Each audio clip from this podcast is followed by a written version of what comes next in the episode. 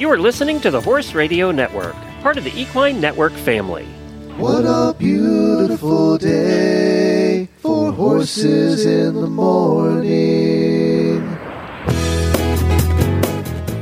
You are listening to the number one horse podcast in the world. Here is your entertaining look at the horse world and the people in it.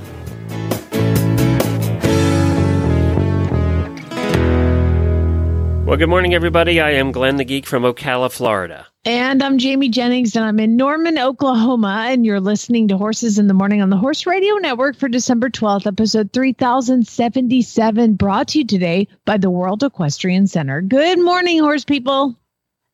Zeusy the Mustang was a temperamental boy, breaking out of stall, staring down the walls just to find things to destroy. Zeussee the Mustang, knocking things down from the shelf, wants to share a pasture with the mare, so he just moves there himself. It must just drive Chad crazy, fixing fences every day. Zeus bangs the gate, demanding grain, while Jamie's tossing hay.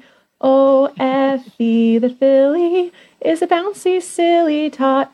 Yeah, she broke her knee, but now she's free. At least her sire's super hot. Now Homer the puppy is our newest fluffy friend.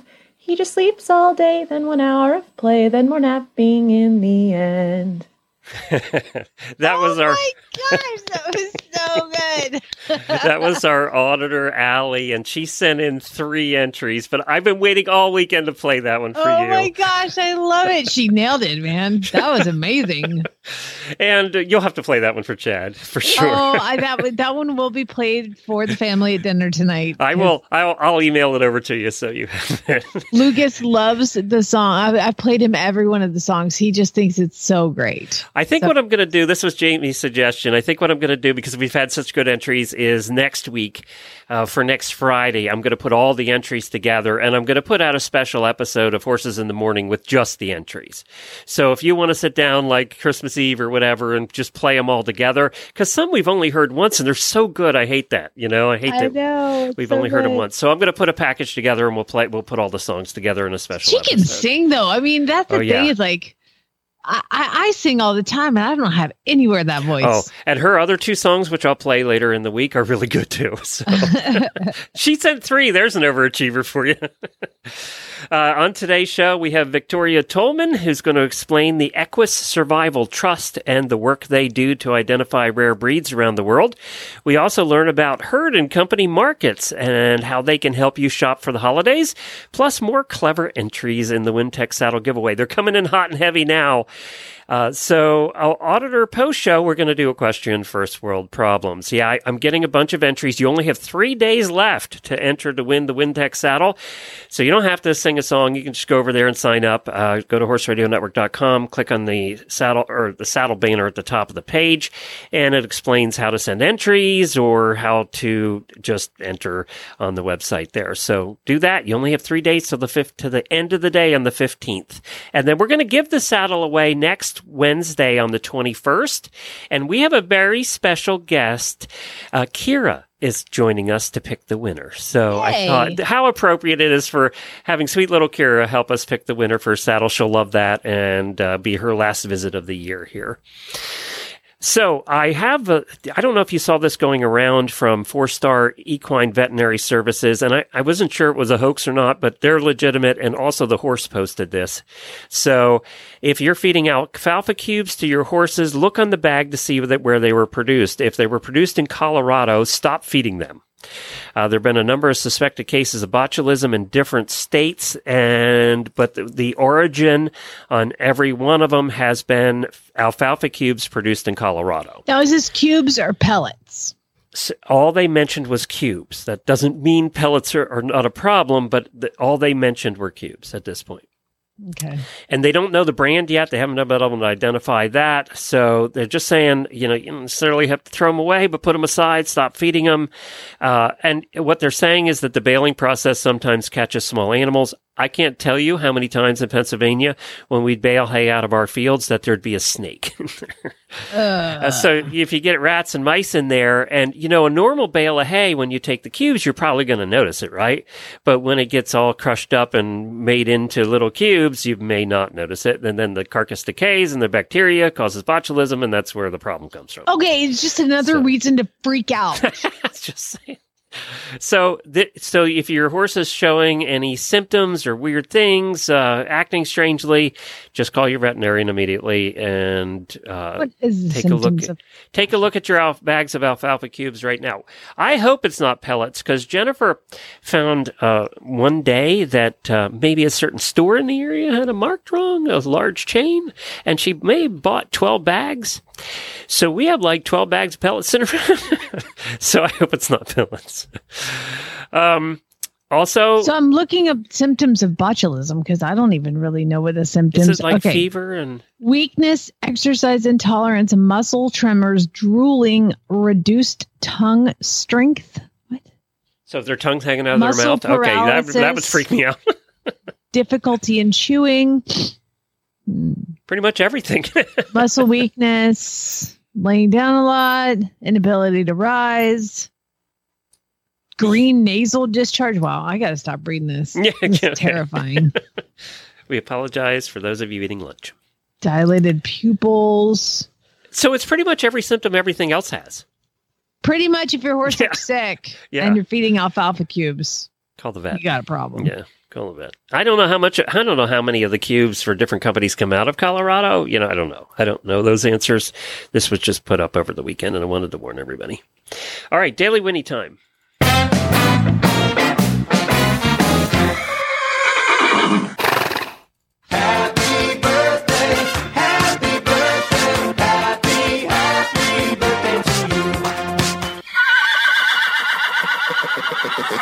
We have one auditor birthday, Cindy Hildebrand. Happy birthday to Cindy, and a very special birthday, too, for our friend Karen, who is the head of Kentucky Performance Products. And I'm very happy to announce that she has signed up for her 13th year with us. Oh, my gosh. So Kentucky Performance Products has renewed for 13 years. So I wasn't involved in it this time because I'm not a salesperson anymore.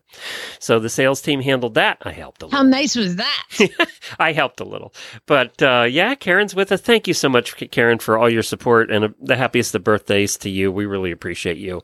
We also had two new auditors last week, which we like to celebrate, Allison Anderson and Karen Reagan.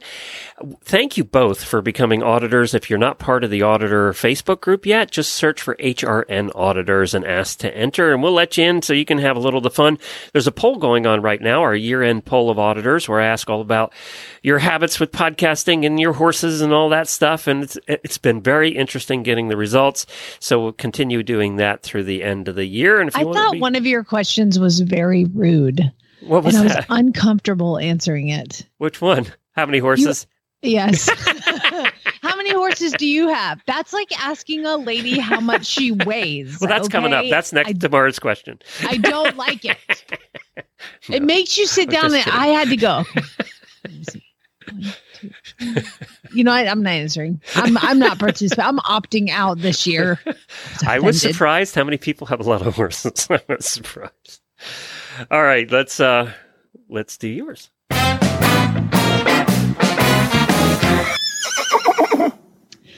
Well, I have a little bit of a problem, and I would also like to thank one company for helping me with that problem.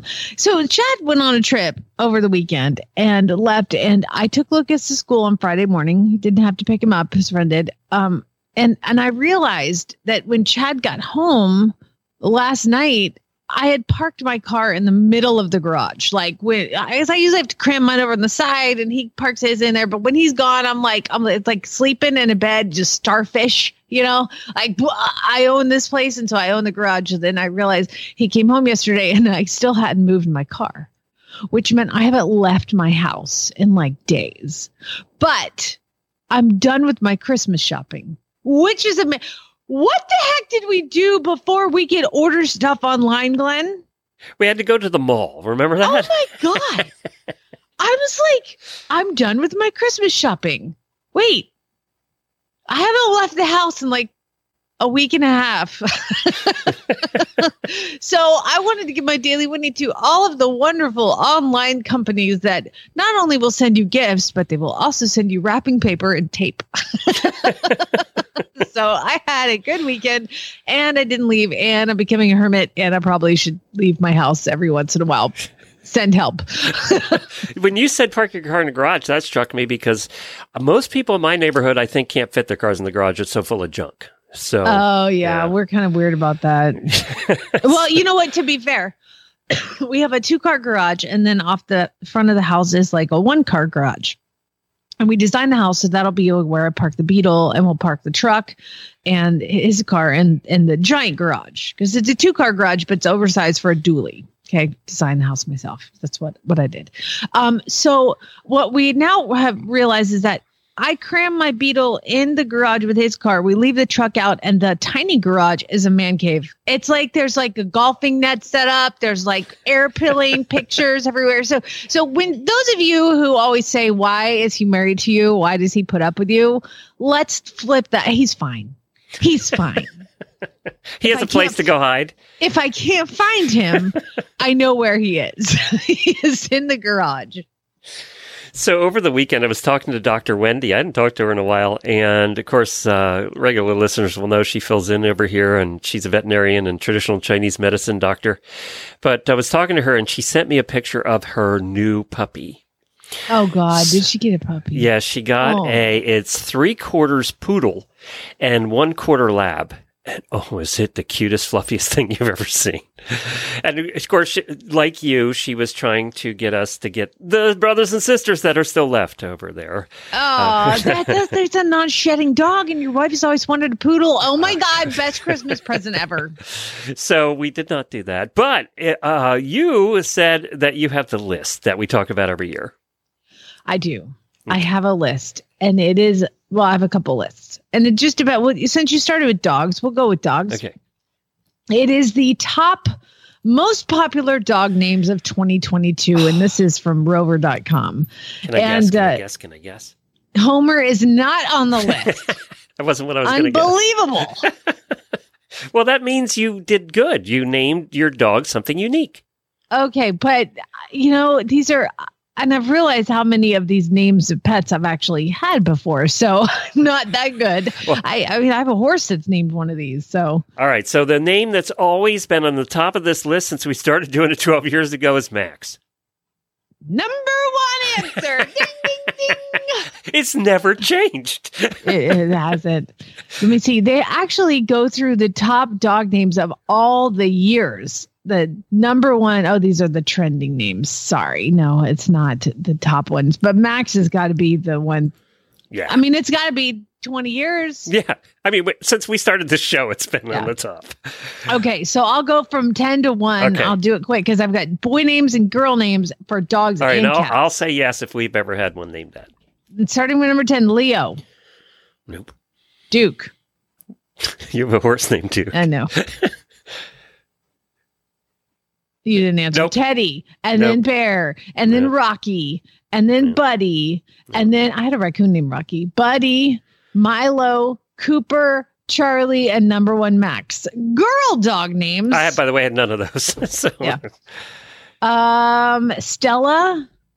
That is from Modern Family, I guarantee you, because their dog's name was Stella, too, because she's outside yelling, Stella! That's an unusual choice to be in the top 10. Yeah.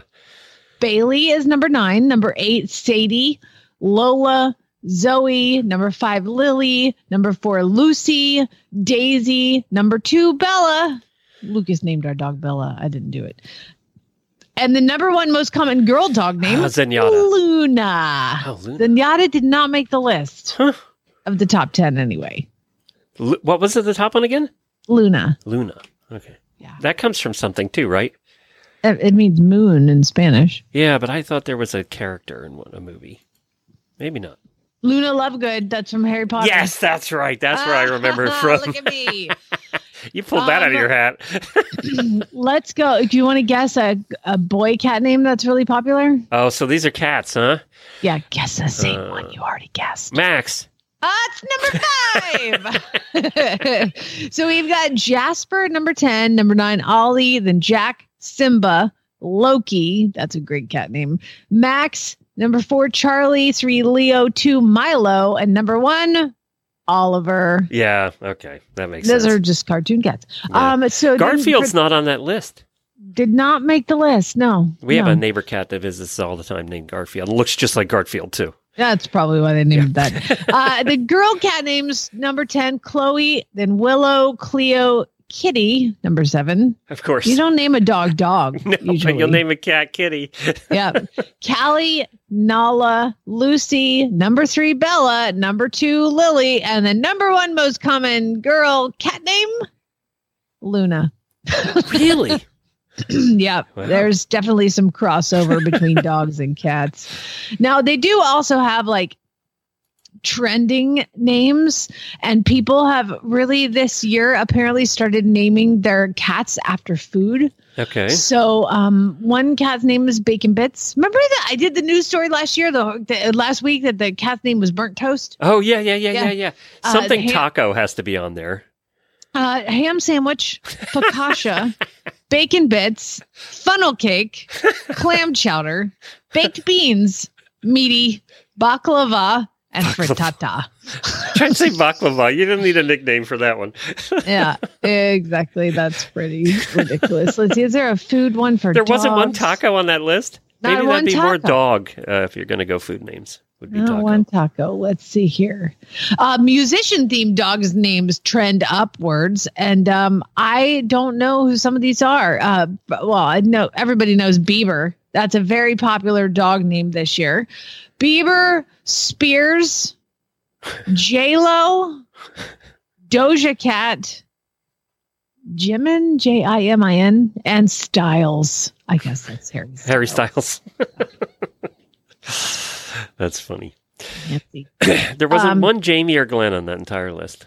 Now there was a lot of 80s music inspired names for dogs. One dog's name was Gene Simmons, Ozzy Posbourne, Steven Tyler and Eddie Van Halen, and Megan and Stallion each trended up as well, with a very big increase in the dog name of Taylor Swift. Yeah, well, I mean, she now only has the most popular record of all time. So she is ridiculous. So you want to hear another entry? Thank you for that, by the way. Max. Oh, by continues. The way, just so you know, pet names were also influenced by the royal family, with a 282% increase in the name Lilibet, William, Lily, Elizabeth, Jubilee, Diana, and Archie are all trending up this year, but Lewis, Harry, Kate, and Windsor are all trending down. Big surprise. Oh, the name Megan Barkle has been also used.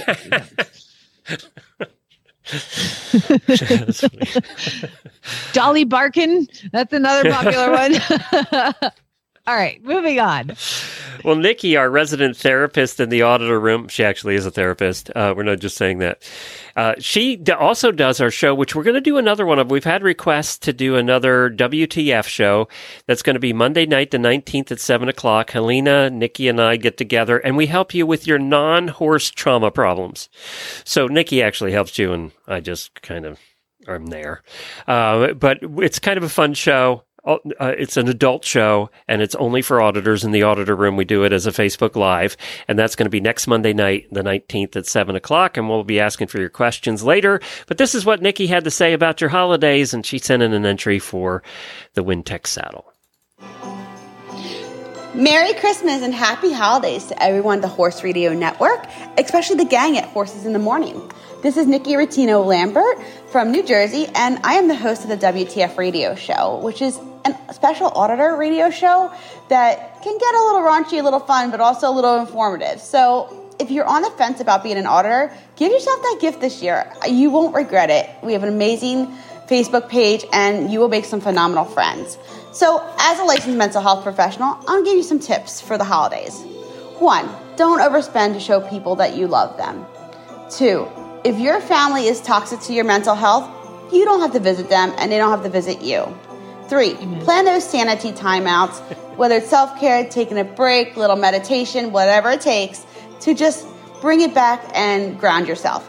And four, and most importantly, pet your ponies, love your puppies, cuddle your cats, and take care of yourself. I'm wishing everyone the most mentally stable holiday possible, and have a great day.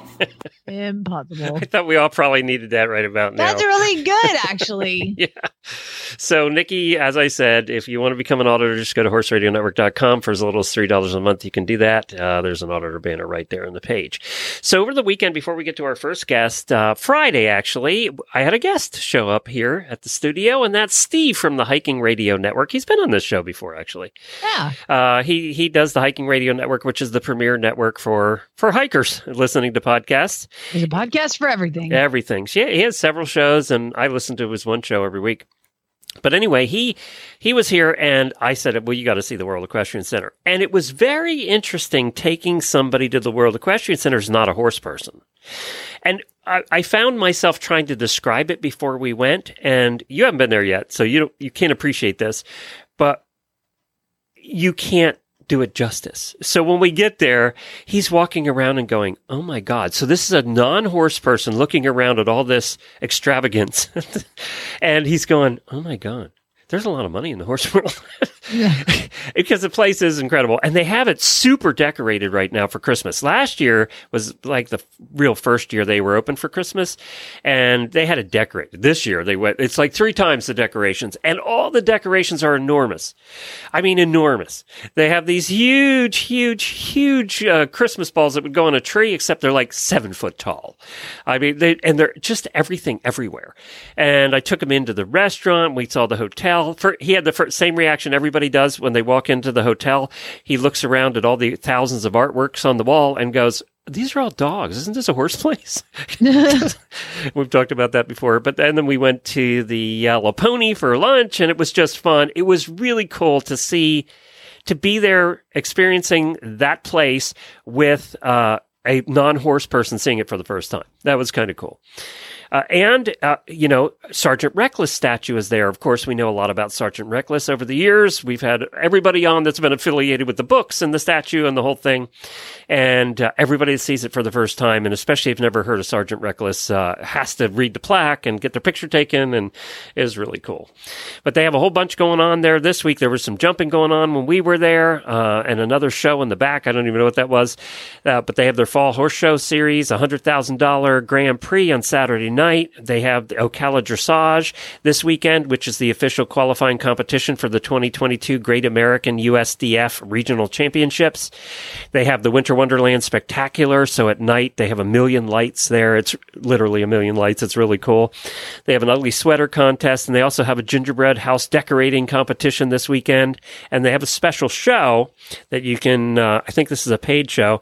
It's called Spirit of the Horse Holiday Performance. So that's going on all this weekend over at the World Equestrian Center. And be aware that if you do go in after 5 o'clock at night this time of year with the holiday upon us, they do charge $30 for parking. Most everything else there all year is free. But apparently they did have a country concert I mentioned last week. I heard the thing was packed. And between the people are there for the holiday lights and the country concert. We talked about all the different people that were doing it. And there was like a rapper. Young country rap guy. Yeah. Apparently it was packed. And between the people there for that and to see the lights, it was a hopping place over at the World Equestrian Center Saturday night. So I didn't know that they had a Sergeant Reckless. You know who did Sergeant Reckless, right? Yes. Yeah. Jocelyn Russell, who's been on our show a ton. She did Secretariat as well. And remember we had the lady that wrote the book. Robin Hutton. And then we had her on, the sculpture.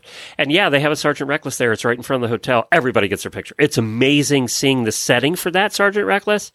It is really cool. That's awesome. Yeah. So worldequestriancenter.com. If you're coming to town, you have to see it. And next, and sometimes when we do our monthly get-togethers, we get together over there because they have 11 restaurants. We can keep mixing it up. So, that's where I'd go. It is pretty cool.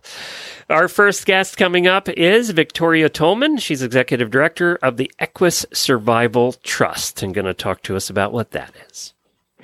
I'd like to welcome Victoria Tollman to the show. The Equus Survival Trust is a conservation nonprofit dedicated to protecting rare breeds, ponies, and donkeys that are threatened with extinction. What an important job, Victoria.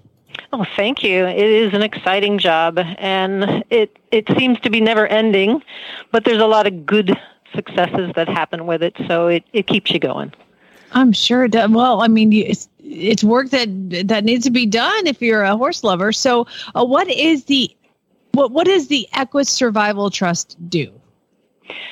Oh, gosh, it's pretty layered. We started this in 2004, and to date, we have not found another organization anywhere in the world that just specializes in horse conservation.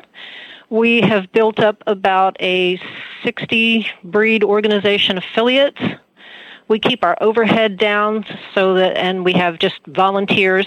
So 95% of the donations that come back into us, that come to us, go back out to the actual communities. We have a conservation list. We specialize in, of course, horses, donkeys, and drafts, ponies. We try to keep an emphasis on populations that are here in the United States and in North America so that we can be more effective, but there are lots of breeds not on our list that we wish could be. We give out educational material. We go to venues, trade shows. We put on exhibitions. We've put on the only rare breed horse shows that I know about, and they've been pretty successful, but we don't do them every year because our communities can't afford to go every year. Mm-hmm. We have DNA projects that we do. Parentage testing is extremely important.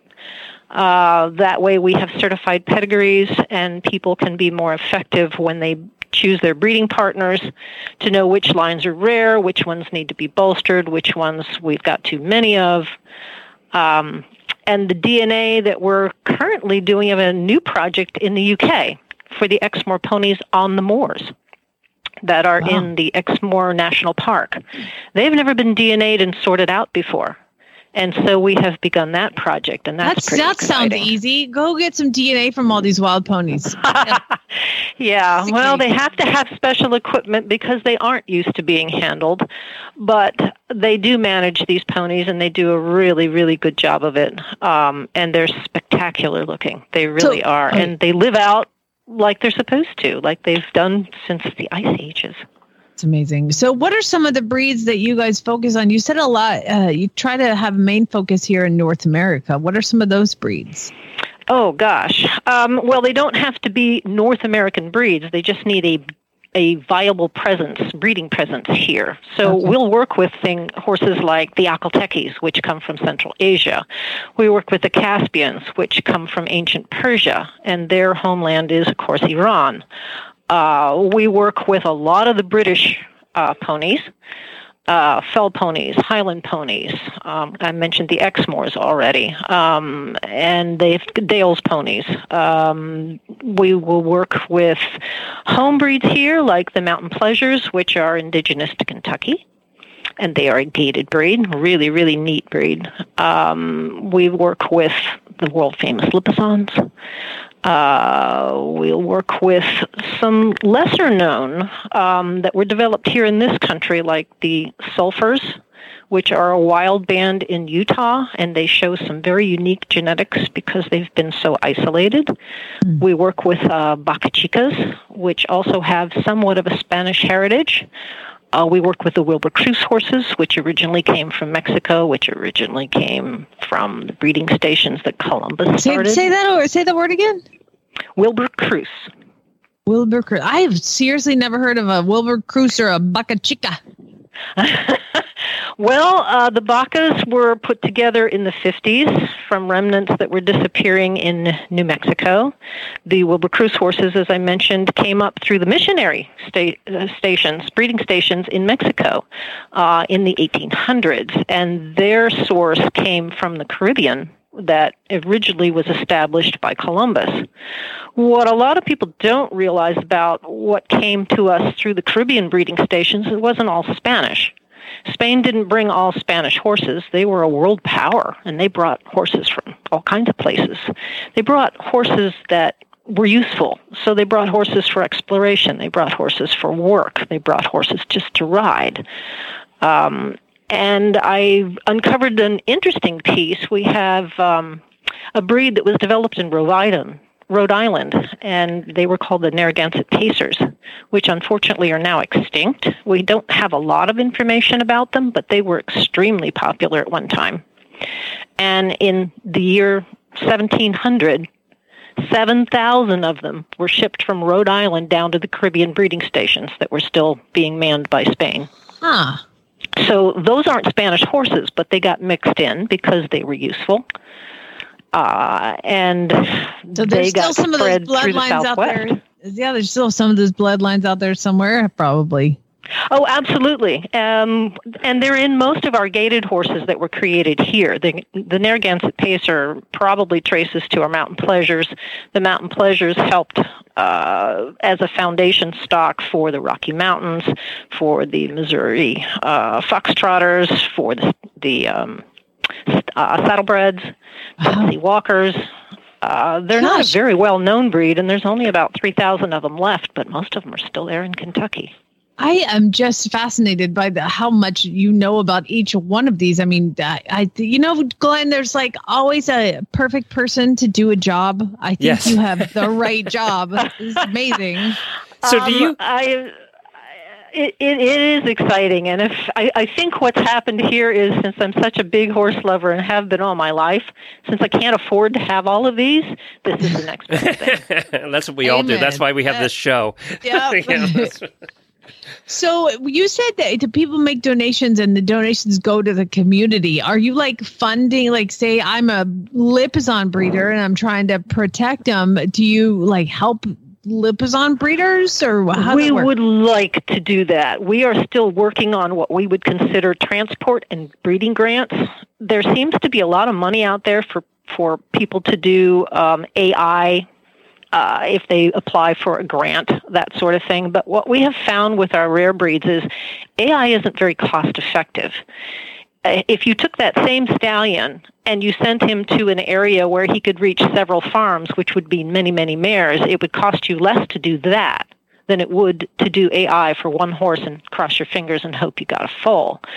So we have not yet found funding for this, but we've got the idea. We think it should be done. We'd love for people to copy that.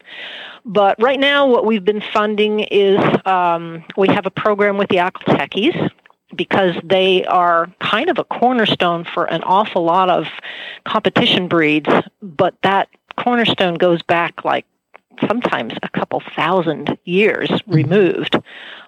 They have discovered through DNA that the three foundation stallions that were thought to be Arabian for the thoroughbred were Turkomans, which is a branch of the Akhal-Teke. Turkomans, the Akhal-Teke is a branch of that. Whoa. Are you telling me right now that the Darley Arabian and the Byerly Turk and the Godolphin Arabian are not the three foundation sires, or they're actually not? They Arabians? Are, but they are not Arabians, and DNA has now proven that. Lie. Well, my original breed was Arab, so I bought into the whole thing, and I still adore Arabs, but that is an awful lot of it is just based on myths. If you go back to when those animals were being used and imported to Europe, anything that came from the Orient was just called an Arabian, whether it was or not. And of course, the Berber or Barb horses are not Arabian, and any of the Turkoman horses are not Arabian. There are a lot of horses that came from, the Syria or the Middle East, and they're not Arabians either. What the heck is a Turkoman then? I got to look, as you have rocked my world. I mean, we've all read Marguerite Henry's Sham, yes. And I love that story. Probably that horse was a cross, and it might have had Turkoman blood. It probably had Berber blood. I don't think it was an Arab. And yeah, it rocked my world when I kind of read those studies as well. Well, all my Arab friends who forever you only have thoroughbreds because of the Arabians. So Arabians are better than thoroughbreds. And I'm like, suck it now. Come on. What's up? Yeah, well, it's true. I mean, they have traced the DNA back. They trace it through mitochondrial, and they trace it through, of course, the Y factor for the males, and it's not tracing back to Arabians. Oh, my gosh, that's amazing. Which, if you think of it, makes sense. Think about the old paintings that you've seen of the earliest thoroughbreds. They were these long, stretchy-looking animals. Yeah. That doesn't look like an Arab. What the heck does a Turkoman look like? The Turkomans, if you know what an Akhal-Teke is, that is a branch of the Turkomans. Now, some of them, Turkoman branches have become extinct, but they're these long, lithe, very... Like an Akhal-Teke, yeah, Akhal-Teke. Exactly. And that's where the endurance comes from as well. Oh, my gosh, this is crazy. Well, this is fascinating. You just dropped it. Maybe the people listening aren't as, like... freaked out about that as I am, but like, I don't know. I just feel like you just dropped a bomb. That's awesome. I love that when that happens. So let's see, where can people go to learn about the Equus Survival Trust and find out more about you guys and ask questions? Our daily interaction, we have a Facebook group. You just look for Equus Survival Trust and you'll find it. The website is EquusSurvivalTrust.org, and it's separated. The words are separated by a hyphen. But if you Google it, it's easy to find. Gotcha. And there's some general information there. And if people are interested in something specific, we will happily put them in touch with our communities, because we operate as a mega team. There's 60-some organizations out there.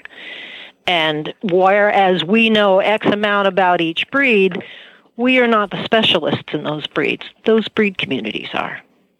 Okay, I literally could call you after the show and just talk to you, just like ask you questions for hours, because I feel like you'd give me the right answers. You'd be welcome to do that. Fascinating. Victoria Tollman, the Executive Director of the Equus Survival Trust. Thank you so much for joining us. EquusSurvivalTrust.org, or find them on Facebook, and we appreciate you being with us. Thank you so much. It was fun. You seem to have a good time freaking out there. I mean, my life is all, I didn't know. Did everybody else know that? And I didn't know that. Like, I need y'all to message me that either, yes, you were surprised by that, or it doesn't matter, or who cares, or shut up, like it's not the big deal, or the, yes, everybody knew about it and you're the only idiot. I don't know. I'm feeling insecure right now. Well, let's do this. Let's hear from another one of our listeners. This is Kim. She's an auditor, and she sent us a poem for the Wintech saddle giveaway. Hi, this is Kim Moore, Kimberly in SoCal, and I have a poem that came to me around 4 a.m. I know I've already submitted a song, but I thought I would send in a poem as well. The song is my particular favorite because, you know, my son sang it, but I wanted to send this in as well. I also would like to wish the whole Horse Radio Network a Merry Christmas and Happy Horse Holidays. Plus, may all your horsey dreams come true in the new year. So my poem goes like this. Jamie stood there with Homer, chewing her boot toe, puzzling and puzzling. How could it be so? They came without blankets, left tattered and torn. They came without shoes. How quickly they'd thrown. These equestrian first world problems all horse girls have known. But the puzzler was Zeus. He was nowhere to be found, not in the paddocks or in the barn. Jamie had searched the entire grounds. He simply was just not around. When across the sky Santa did fly, with Zeus in his sleigh, looking quite pleased, munching Santa's cookies and reindeer treats. It truly was a miraculous sight. Seeing it all, Chad did exclaim, "Merry Christmas to all, and to all a good night." Okay, was Zeus... actually pulling the sleigh? No, I think he was in the sleigh. In the sleigh eating, because yeah. I was like... I don't see him doing all that work. He was it's too much work. Yeah. So, like, I could see him standing in the back, like... Yeah. Like and Santa doesn't know he's there. He's just, like, snuck in the back, and he's eating, and then he's going to turn around and be like, #DamnitZeus! He's ripped up all the gifts to find the ones with food. Are you just playing the ones that my husband's involved in that he gets mad about? There's just so many of those. Homer's constantly eating my foot, and then Zeus is getting out. So it's like perfect. Yeah, perfect. And apparently that's what the listeners have latched onto this year. I talk too much. Stop. All right, let's go to our next guest. We have Virginia Skidmore, founder and executive director of Herd and Company Markets. This will help you do finish up your holiday shopping. I'm thinking positive for you. Well, it is that shopping time of year, and you only got a few days left, so you're going to want to head on over to this company to help you do your shopping. We have Virginia here with Herd and Company Markets. Hi, Virginia. Hi. Thank you so much for having me. How are y'all? I think we were referred to you by one of our listeners, and I went over there and we're like, I got to get her on the show. So what is Herd and Company? Yes.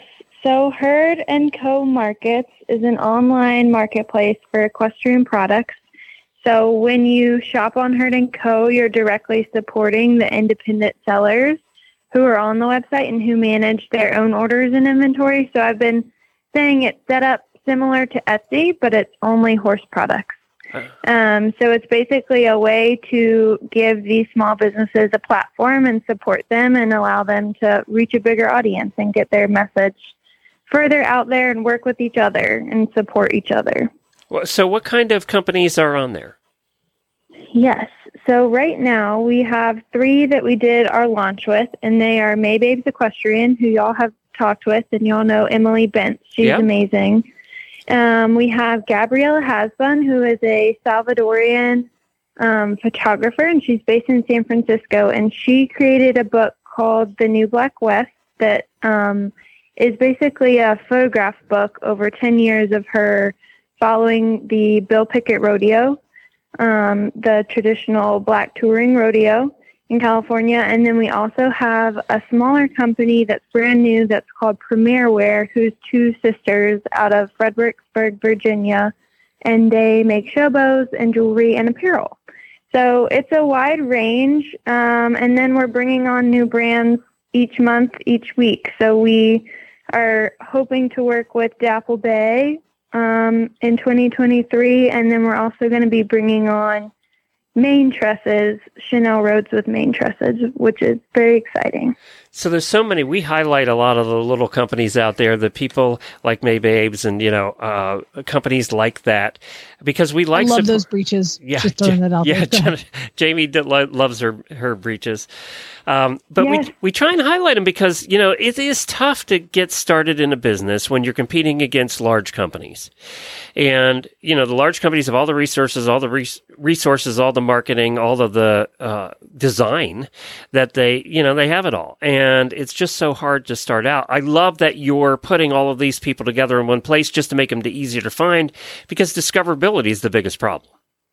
Exactly, yeah. And I think you can learn so much, too, just from other small businesses. How I met Maybabes and Emily was through an equestrian conference. And I accomplished more just working with other business owners in that, 4 days than I had in the past month. So it definitely gives you that confidence and, platform to get your message and your products and your stories out there. So you're looking, obviously, for customers to buy stuff, but you're also still looking for companies?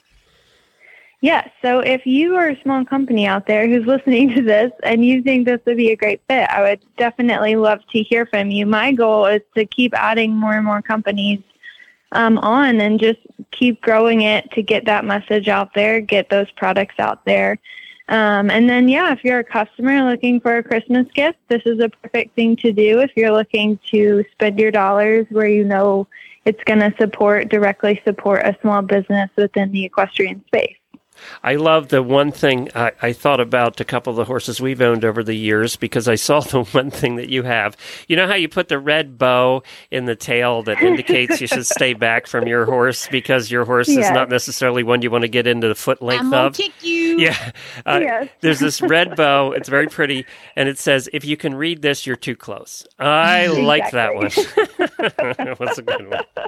Jennifer fox hunted. My wife fox hunted for a long time, and red bows and I don't know if that's where it started, but red bows and fox hunting, that meant something. You don't get close to those horses because you're going to get kicked. Exactly. But there's so many cute things on here. I'm excited that you're doing this because I think there's a need for it, and obviously you'll grow and there'll be more and more companies on here, but there's a need for it, and I'm going to refer some companies to you that I know about that I think should be part of this as well. Yeah, that would be great. I would love that. And I think our main goal, not only just to get things out there, is to create a larger community, even like across disciplines as well. So basically bring in companies that are doing different things, so you can learn and see different things that you might not have discovered, and get that, representation and spread of the equestrian space, which is very wide. So I think that would be our goal as well. And can they buy right from you, or do they have to go back to your vendors' websites?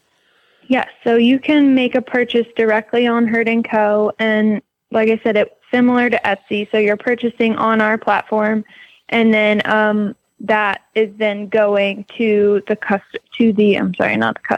That is then going to the business owners. Gotcha. So they're creating their products and their listings directly on the platform. Terrific. Well, I think it's a great idea. Thank you for doing it. It's much needed for the little guys out there right now making stuff and trying to sell it. It's herdandcomarkets.com, and I'll put the link to that in our show notes as well. Thank you so much for joining us, and thank you for doing this.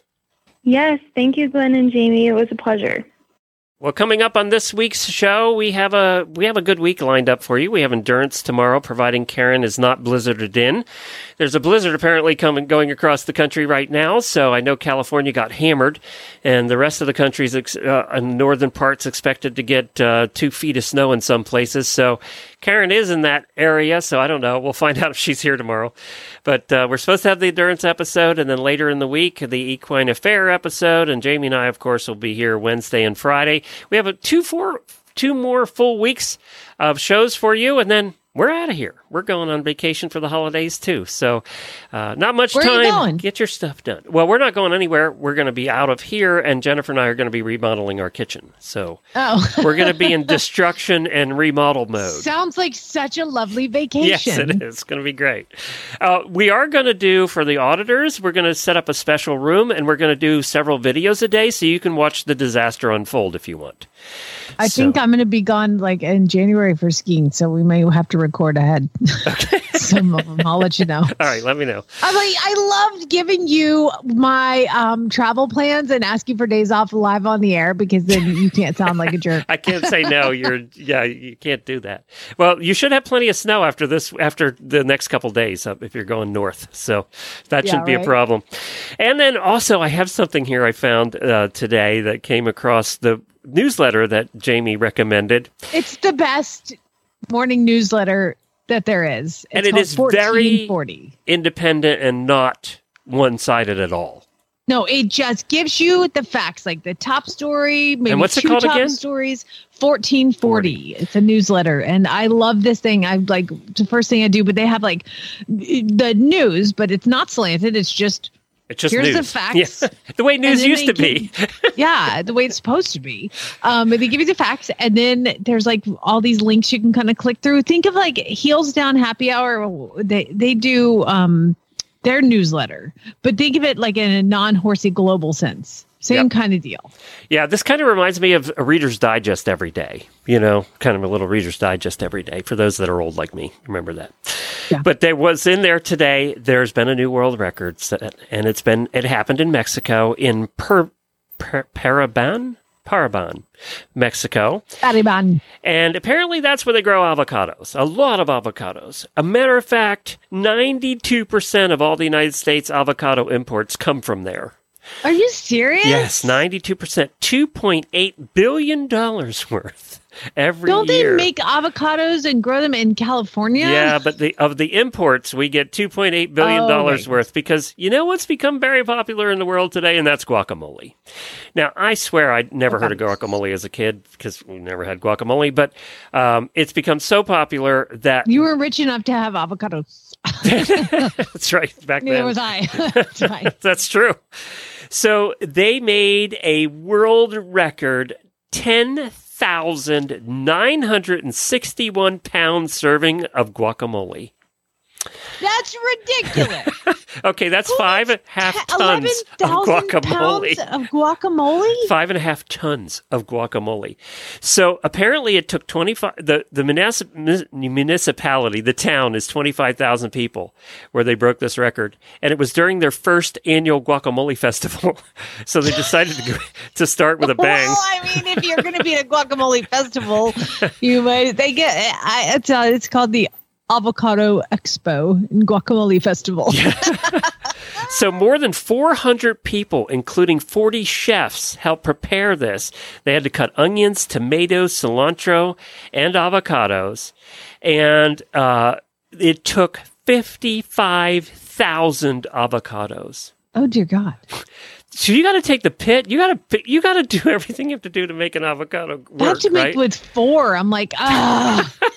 Okay, I'm tired of cutting avocados. You got to squish the stuff out, and 55,000 avocados, 400 people to make this. And apparently the guy who ran it said, we wanted the world to know that Parabon is produces high-quality avocados, and we wanted to become renowned internationally. So there you go. You got press all over the world, so good for you. So, I mean, I always have more questions and answers because this is kind of a weird news story, which is somebody decided to make 11,000 pounds of guacamole. But, like, what happens when I'm cooking is, like, say I'm making guacamole and avocado. I'm, like, tasting it as I go, you know, and, like, licking my fingers, the avocado with my fingers, or, like, I'm chopping the tomatoes and pop a tomato in. And then I don't want to eat what I made because I've already made it. But what does one do with 11,000 pounds of guacamole? Did they, like, swim in it? Did they all just the whole town get together? It seems like a waste. Seems like they could have fed most of Mexico with it. Yeah. Well, they did say there's 25,000 people in town, so really well, unless you put a ton of lime juice in, and I don't see anything about limes. Well, apparently there was a controversy in the making of this too, because Guinness said they had to put tomatoes in it, and the recipe they use there locally doesn't have tomatoes in the guacamole. But apparently, for some reason, Guinness said you have to put tomatoes in it, so they had to put tomatoes. Then they had to find the tomatoes because everything had to be sourced. You know, you can't just say I'm going to go out and buy 55,000. Avocados. So, you know, everything had to be sourced then to find enough tomatoes. It was kind of a controversy for a while. With that much, you could just throw whole tomatoes in there and then you could pick them out. Yeah, no problem. Well, there you go. There's your weird fact of the day. Enjoy your Mexican. That's what we had last night. I will tell you what I'm having for lunch today, and that is some guacamole, my friend. There you go. I hope you have some avocados because there's going to be a shortage after this. All right, auditors, hang on. We're going to do some first world problems. All right, everybody, spade, neuter, geld. Speaking of neuter, Homer's doing great. Oh, is he? Yeah. Didn't even notice. Didn't even notice. He hasn't been walking around looking behind him all the time. He can't lick it, so it's perfect.